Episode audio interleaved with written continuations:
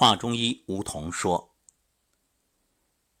人们现在每天想的都是用什么方式能获取能量，花各种高价去购买保健品，无非是想让生命延长，还有呢就是能够不生疾病，颐养天年。其实有一个最简单的方法，就是你从虚空，从周围获得能量。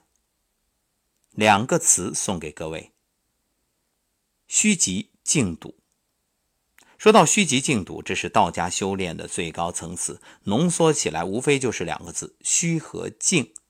只要你能达到这个状态，天地的能量随时为你所获取。所以首先就得静下来，静下来呢就意味着你可以减少能量消耗。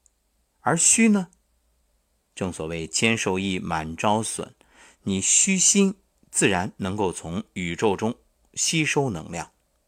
至于能吸收到什么样的能量，那就取决于你自己了。所谓物以类聚，人以群分，你有什么样的心，你就会吸引什么样的能量。这也正是同气相求。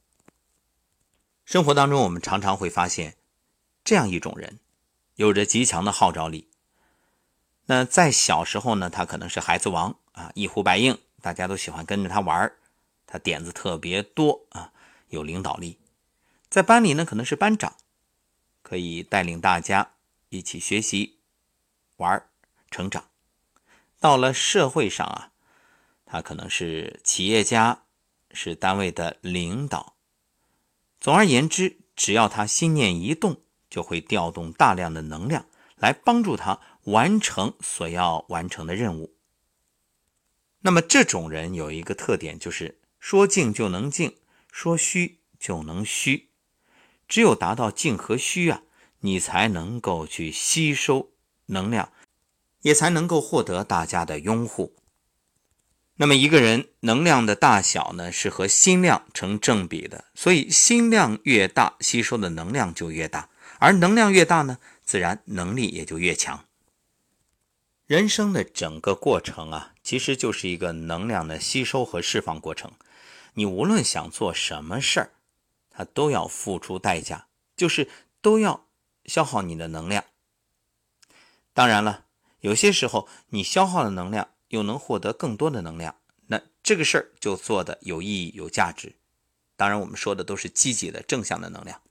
如果你消耗的多，但是获得的少，这个事儿就可能不值当然还有一种例外，就是你做的这个事儿有利于他人、有利于国家这样呢，看上去你自己消耗的能量多，获得的能量少，但实际上众人受益，这个呢也是一种牺牲和奉献。而最终其实你会获得更多的能量。正所谓人善人欺天不欺，就是这个道理。所以做任何事情都是能量的一个释放和吸收的过程。生活中我们常会说某某某运气真好运气好的时候挡都挡不住那往往呢，做什么都容易成功。为什么呀？其实就是因为这个时候内在能量充足，内在能量充足，自然就可以吸引更多的能量过来就是都是被你感召的。那反过来，如果你内在是匮乏的，你会发现喝凉水都塞牙，做什么都不顺。这时候建议你停一停。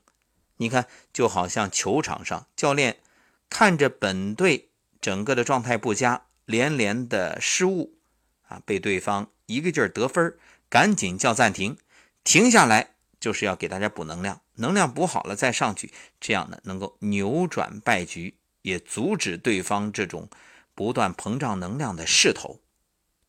所以当你懂得了这一点，就意味着可以把握时机，事半功倍，该做的时候做，该做什么的时候做什么。所以能量消耗其实主要就是通过起心动念来进行的。每发出一个念头，都是通过能量的消耗完成。为什么强调心要清静？其实就是要减少起心动念，也就减少能量消耗。所谓的禅定，就是让身体处在能量不消耗的状态下，就是电脑的待机状态。现在的智能手机都有一个功能，就是低电运行。各位，你就试着把身体也处于低电运行，你会发现，哎，这样的话，那就像手机一样，低电运行它待机时间就长啊。那你人体不也一个道理吗？所以修炼究竟是修什么呀？其实修的就是我们的命。所谓的命说起来很复杂很玄妙，实际上就是三方面构成，一个体能啊，身体这个层面，一个智能或者叫慧能，还有一个就是德能。你可以把一个人的命看作一棵树，那么这体能呢就像枝叶，慧能或者智能呢就是树干，而德能呢则是树根。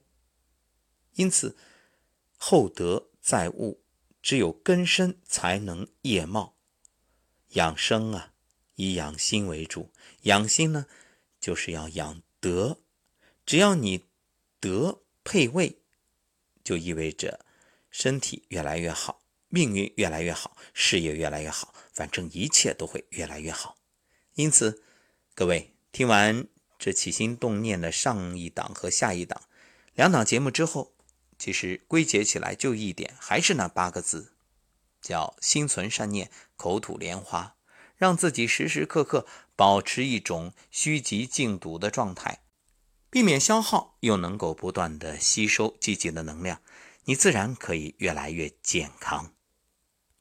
其实你看中医，无论是刮痧、拔罐、针灸啊，什么这方法那方法，呼吸导引、注油、按窍、针石、就药，一切的一切就是帮你去调整平衡态，恢复能量的吸收。只要你能量提升了，你就健康。因此要想养生，养好你的能量，守护好你这颗心，也正是善护念。